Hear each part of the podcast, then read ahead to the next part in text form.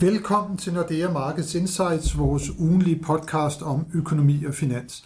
Jeg er Helge Pedersen, og i dag har jeg Jan Størup Nielsen med i studiet. Velkommen, Jan. Tak.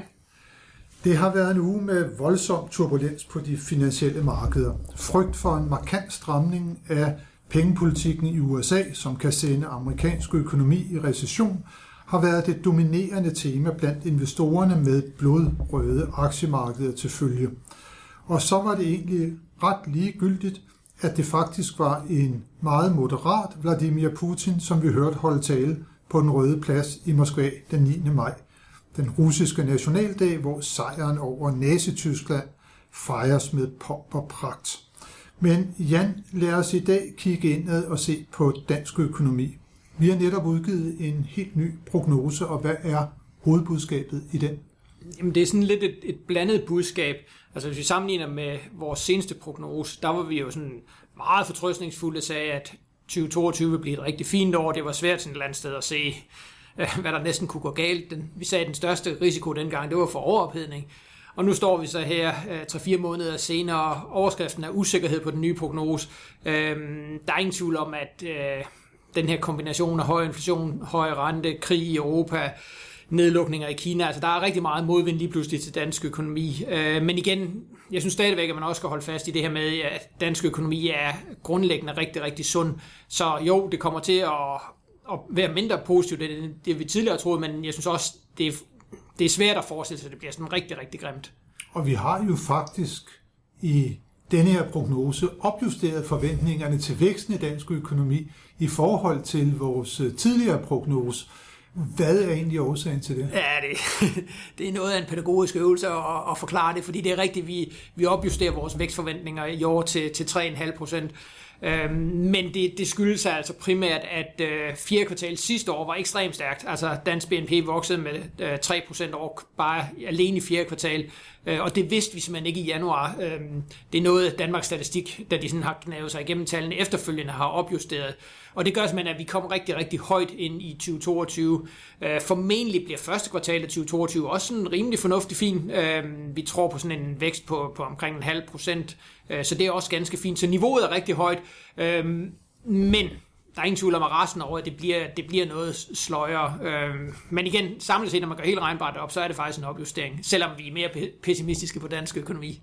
Og vi kan jo også sige, at øh, i dag så kom øh, regeringen faktisk også med deres nye økonomiske prognose, som også indebar en opjustering ja, lige, af forventningerne. Lige præcis, ja, lige præcis. Af samme årsag. Af, af nok det samme årsag, men altså, hvis man kigger på sådan kvartalsprofilerne, altså første kvartal, der jo er overstået, er, var formentlig fin, men når vi så kommer ind i anden tredje kvartal, jamen så har vi, øh, så har vi svag negativ vækst øh, både i anden og tredje kvartal, så, så det er bestemt en afmatning af dansk økonomi. Man kan bare ikke se det, når man, når man udelukkende kigger på årstallene. Nej, og som du også nævnte, det er en sund og stærk dansk økonomi, øh, som vi egentlig befinder os i lige nu. Arbejdsmarkedet, det er også fortsat bumstærkt. Der har vi heller ikke rigtig set nogen tegn på sådan en afmatning eller svækkelse, selvom vi nu er næsten et par måneder inde i Ruslands invasion af Ukraine. Nej, og det er jo sådan lidt det, man, altså, det er sådan lidt paradoxalt, fordi vi snakker meget om den her afmatning, og der er nogen, der er ude og snakke kriser, og der er nogen meget sortseere, der er ude og siger, at det her det kan blive rigtig grimt. Men altså, hvis vi kigger på de økonomiske nøgletal, vi har fået, så har vi ikke et, et eneste af de, sådan, de hårde økonomiske nøgletal, der sådan peger på en voldsom afmatning. Øh, der er nogle af de her øh, forbrugerundersøgelser blandt andet, der, der peger ned, men når du kigger på, på de faktiske kroner og øretal, så er der ikke et eneste tal, du kan ligesom pege på og sige, det her det indikerer, at at vi er på vej mod en, hård opbremsning. Nej, industriproduktionen, den udviklede sig jo også stærkt det sidste tal, vi fik for den. Men der er stadig flere, også industrivirksomheder, som melder om, at de har svært ved at få materialer hjem nu. Mm. Så er det største problem måske i virkeligheden ikke, at efterspørgselen i dansk økonomi den er svag, men at der er nogle problemer på udbudssiden. Jo, jo, det er det helt sikkert. Og et eller andet sted kan man jo også sige, at det er jo et eller andet sted også en, en, en tiltrængt nedkøling, øh, at vi får af dansk økonomi. Altså, vi var jo tæt, og det var jo også det, vi snakkede om, øh, skrev om tilbage i januar. Vi var jo tæt på den her overophedningssituation. Mangel på arbejdskraft, mangel på materialer. Øhm, så til et eller andet sted, så gik det jo også for stærkt i dansk økonomi. Øhm, så jeg, jeg synes et eller andet sted, det er sundt med en nedkøling. Udfordringen er bare, om nedkølingen kommer så hurtigt, så det, så det udvikler sig til sådan en, øh, en lidt dybere krise, og det er jo det, der, der er meget svært at spå om lige, lige nu. Ja, permafrost det er vi ikke interesseret i. Nej, nej, bestemt, bestemt ikke. Men uh, det, som der jo er et af de helt store temaer lige for tiden, uh, også i Danmark, men på global plan, det er den høje inflation. Der så vi jo rigtig høje tal her fra april måned. Vi nåede op på 6,7 procent. Det var det højeste siden juni 1984. Jan, hvis vi kigger lidt fremad, hvad skal vi så vente om udviklingen i de danske forbrugerpriser? Jamen, jeg vil godt lægge hovedet på blokken og sige, at inflationen den er meget, meget tæt på at have toppet nu. Øh, jeg kan ikke helt udelukke, at vi får tallene for næste måned, at de, ja, de vil også ligge herop øh, på det niveau, vi så i april, men alt tyder altså på, at inflationen kommer til at, at trække lavere. Og det er det her med inflation, det er jo årlige ændringer i forbrugerpriserne, og vi kommer altså til at se, at bidraget fra energipriserne specielt kommer til at falde Øh, så, så den vej rundt, så vil vi få lavere inflation. Omvendt noget af det, som vi holder mest øje med, det er jo fødevarepriserne. Altså der er fødevarepriserne der er virkelig steget kraftigt, og den effekt, den kommer til at vare igennem hele, hele 2022. Så jeg tror, at inflationen kommer, kommer til at falde lidt tilbage, men vi vil stadigvæk have nogle høje niveauer, og nogle meget, meget høje niveauer, bare, hvis vi bare sammenligner med for få år siden. Så i år skal vi vente en gennemsnitlig inflationsrate omkring? Ja, omkring, omkring de 5 procent. Øh, og igen, altså det er jo meget bemærkelsesværdigt, fordi vi kommer fra, fra mange år, hvor, hvor vi jo hele tiden snakker om det her med, at inflationen den lå på omkring en halv procent, øh, og lige pludselig får vi en gennemsnitlig inflation på, på 5 procent. Ja, det er jo voldsomt, og det betyder også, at i år så bliver der trukket noget købekraft ud i de danske husholdninger. For lønningerne, selvom de nok er på vej op, hvor er det så, de befinder sig i? Hvilket leje er det?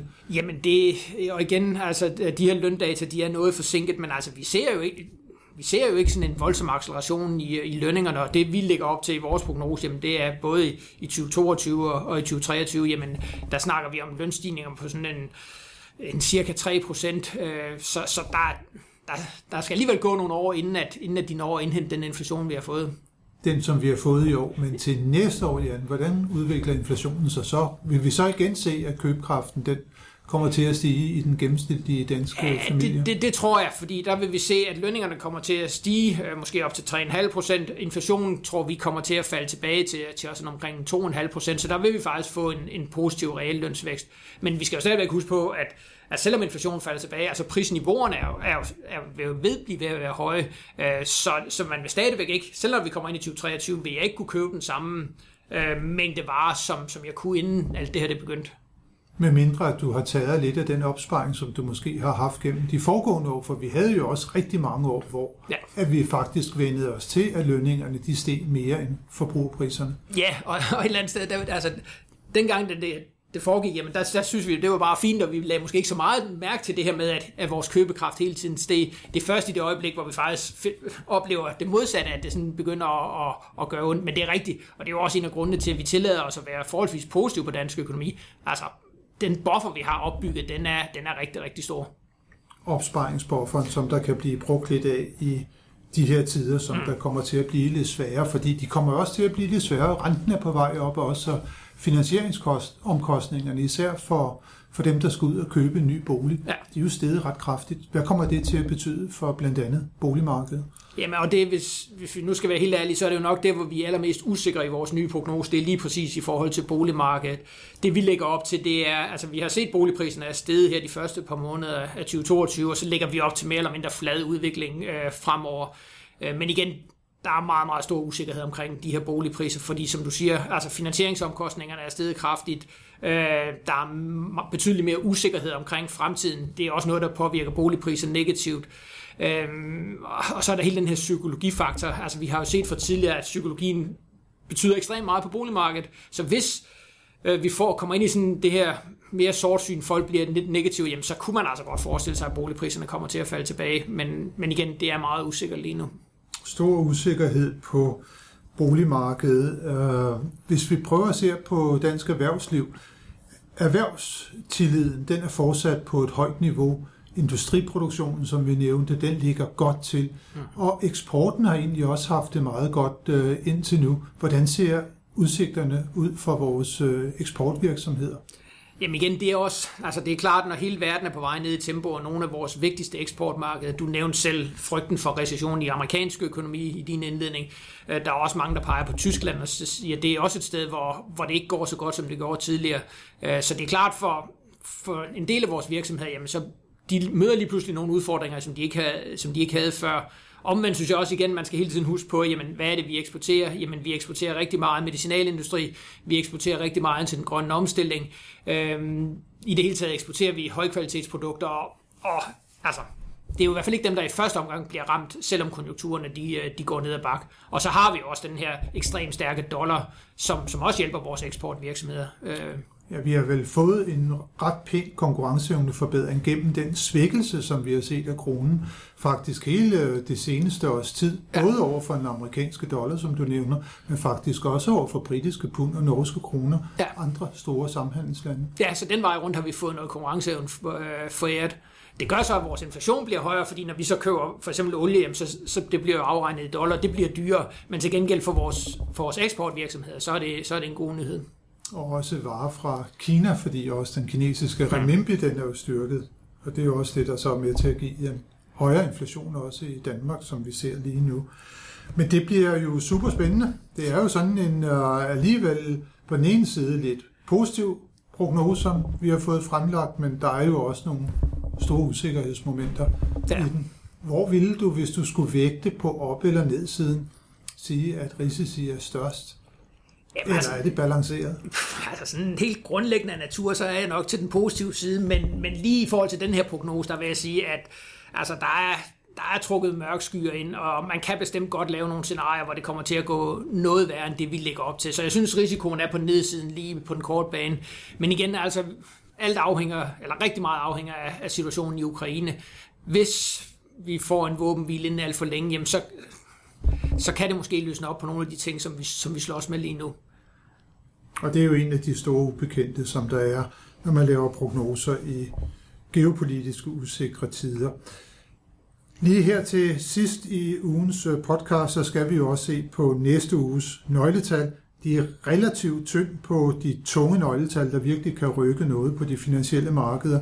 Men der kommer i hvert fald lidt øh, spændende information herhjemmefra, igen. Øh, på mandag der får vi de allerførste indikationer på, hvordan det er gået i første kvartal. Du har luftet det lidt. Du regner med, at vi får nogle pæne tal der? Ja, jeg regner med en, med en halv procent øh, op, øh, så det vil bestemt være positivt. Øh, og også måske tage lidt af frygten for den her hårde landing i dansk økonomi. Og jeg ved godt, selvfølgelig er det, er det forholdsvis gamle tal, men stadigvæk. Altså, øh, i marts der var der også noget usikkerhed, så det vil bestemt være, det vil være fint, hvis vi kunne komme igennem første kvartal med en, med en halv procents vækst. Og så kommer der også et tal, som er lidt mere fremadskuende, der for også forbrugertilliden for maj måned bliver det. Ja. Det bliver jo lidt spændende at se, fordi den gik jo helt i hullet i april. Fuldstændig. Altså der var vi jo tilbage til, til sådan noget midt-80'erne også øh, i forhold til, så, så pessimistisk danskerne så på, på deres egen situation og, og dansk økonomi. Så det bliver spændende at se, om vi har, altså vejret har været fint, øh, om vi har fået lidt mere optimisme ind, eller vi stadigvæk er ekstremt pessimistiske på, på alting. Det bliver meget, meget spændende at se. Og det bliver vi klogere på på fredag. Indimellem der får vi så et af de større europæiske nøgletal, nemlig Flash BNP-tallet for euroområdet for første kvartal, og det kommer på tirsdag. Så en uge øh, med få nøgletal i vente, som investorerne kan læne sig op ad, men hvor øh, udviklingen i krigen i Ukraine så måske igen kan komme lidt mere i fokus på de finansielle markeder. Tak Jan for at være med i dag, og tak til alle jer, som har lyttet med. Det håber vi også, I vil gøre i næste uge, når vi er tilbage med nyt fra de finansielle markeder. thank you